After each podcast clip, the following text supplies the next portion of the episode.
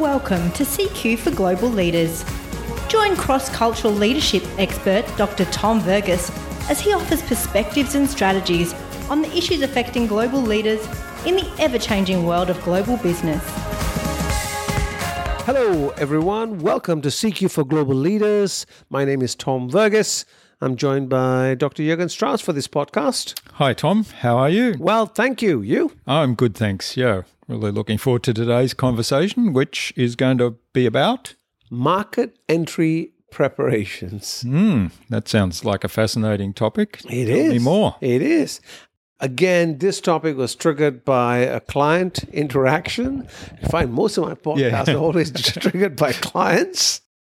This is a client interaction that uh, occurred recently. This is an organization who are looking at going from here, Australia, uh, into the French market. And they're a digital company, digital media, and they're looking at doing a joint venture with a company in France. Okay. Mm. So they brought me in. The brief was to come in to help the team, small team, working on this project to prepare them as they interact with their French counterparts. Mm. Well, that's good. So they're they're doing that before they've started the actual commercial transactions. Indeed. Mm. Yeah, which is actually very unusual. yeah. Very unusual. And I did point that out to them about how unusual it was.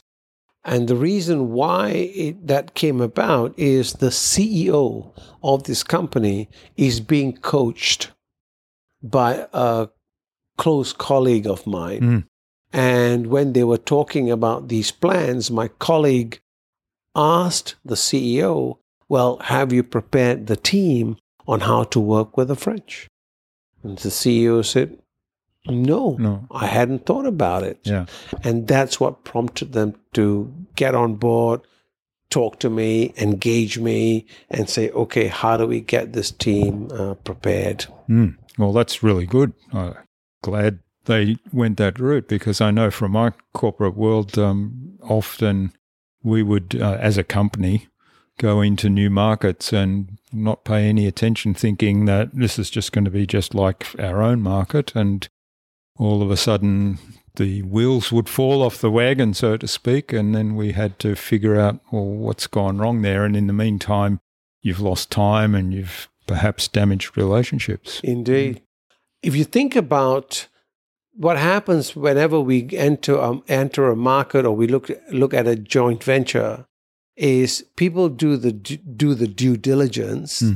and they look at the product or service fit. Hmm. Okay, does it actually kind of fit? Can we do that? And then let's go ahead. They look at the numbers hmm. and they do not spend time looking at the soft elements, which is firstly organizational culture fit. Okay, each organization has has its own culture. How is that going to blend in with each other? And then, of course, when you're working cross border, how do we work across borders? So, with this particular client, as I mentioned to them in the initial meeting, some of the possible issues would be firstly around communication. You know, English, we are here, lingua franca is English, team over there, lingua franca is French. So, we, what's the common language uh, going to be? That's one. When it comes to attitudes around conflict, relationship building, uh, leadership, teams, response hmm. times, all these things need to be navigated. And what happens in most instances, Jürgen, as you would know, is that people embark on this with this great plan, going, wow, this is what it's going to do. And then they run into problems, right? Yeah. And they go, oh, wow, that's not going the way it's going. And then they try to fix it. And then that's when they pull people like me in to come and help sort it out, try to clean up the mess. And it's always far more difficult cleaning up the mess as compared to doing it beforehand. Hmm. So, what are some of the pointers that you gave this company in terms of what they need to consider in order to maximize the chances of succeeding with their endeavor here?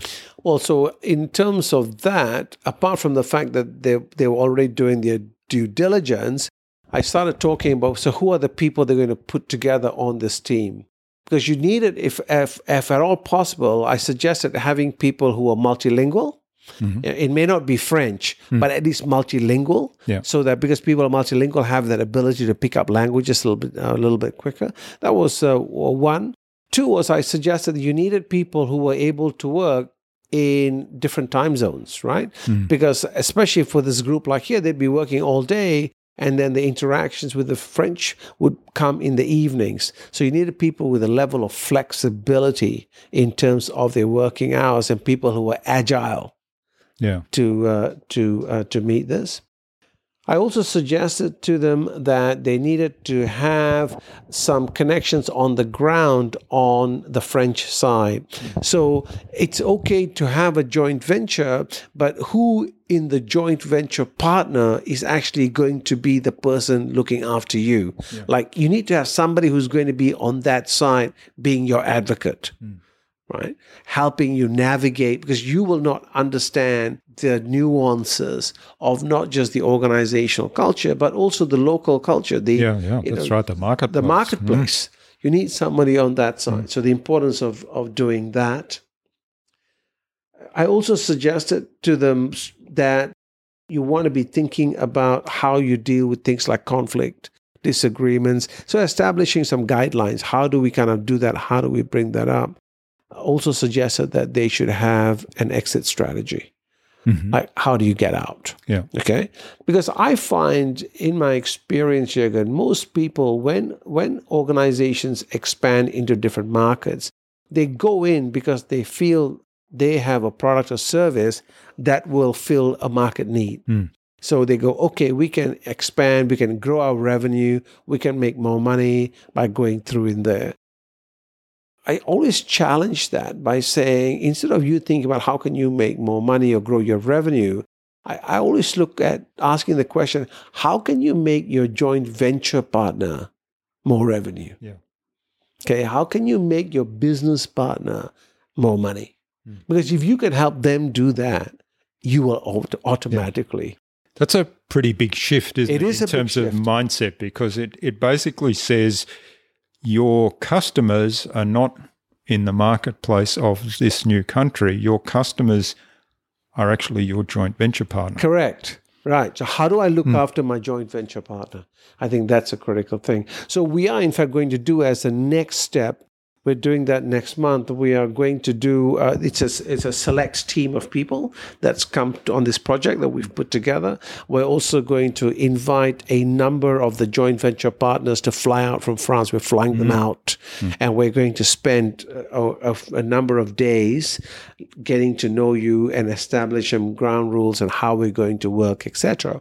And although this is a big investment, we discussed this quite at length. Mm because they had to kind of say, well, is, is it going to be worth it? Yeah. Uh, I was able to say to them, look, I think in terms of the investment compared to the returns, because the returns on this project are going to be quite huge mm. if it's successful. Yeah. I said the returns are well worth it. The investment is well worth it because it will just make things so much easier. If you can just get things kicked off.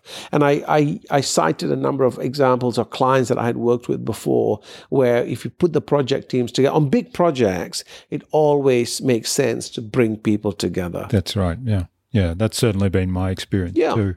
Yeah. And then things like, I mean, the time zones you mentioned earlier is, is a, is an issue that you have to learn to deal with because that's like that's we talked last time about you know uh, dealing or being adaptable to situations we have no control over. That that is a reality. You have no control over that, but it it becomes really challenging when you know everybody's expectation is that we're going to be talking in sensible work hours for everybody. That's right. And particularly if, like I used to do it, we had um, people in Europe, people in the US, and people in Australia, and people in India. Yeah. If you add them in as well, then somebody is going to be doing teleconferences at midnight. Yeah.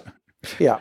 And so, you know, you have to deal with that. But once, like, coming back to your point about getting the team together physically to start with and building those relationships and that, then then there's an understanding that little things like that, which, you know, the reality is that somebody's going to be working outside of their normal working hours, and people then will be more flexible and say, well, okay, this time it'll be me, next time it's your turn. Yeah. And, and then we share that uh, inconvenience. That's right.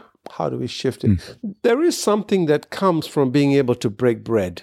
right? Being able to look at somebody in the eye, hmm. break bread, be able to understand who they are as an individual, which is extremely hard to do virtually. Yeah. Because when we get on a call virtually or on a teleconference, whatever else, it tends to be very much in a work mode, hmm. as compared to when you're catching up with people outside. You know, it's the it's the lunchtime chatter, it's the chatter over dinner.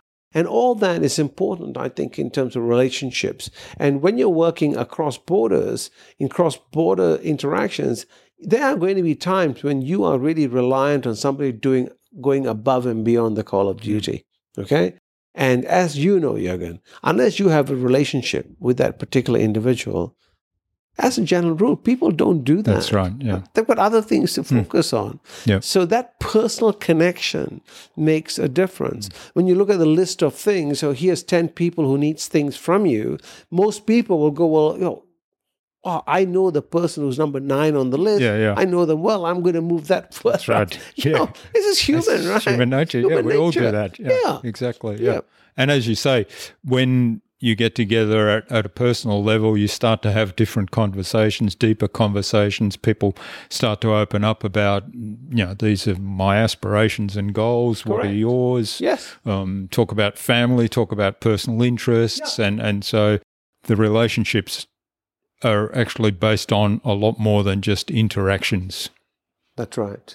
And you always find whenever these uh, JVs or joint ventures are done at that senior level where it's signed, people share many common reference points because most times they've gone to the same business schools or they've gone to the same universities. Their method of communication and their frameworks are quite similar. But once you go to that next level or the next two levels down, hmm. which is where the real work is happening, yeah. that's where the friction tends to occur. So, uh, you know, what we can do, obviously, as consultants, as leaders, is how do I anticipate that? How do I try to ease the friction hmm. so that we can have get the result, the desired outcomes? Hmm.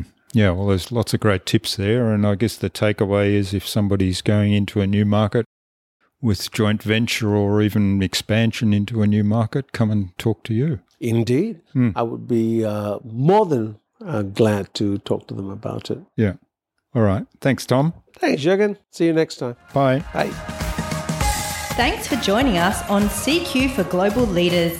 To find out more or contact us, go to culturalsynergies.com.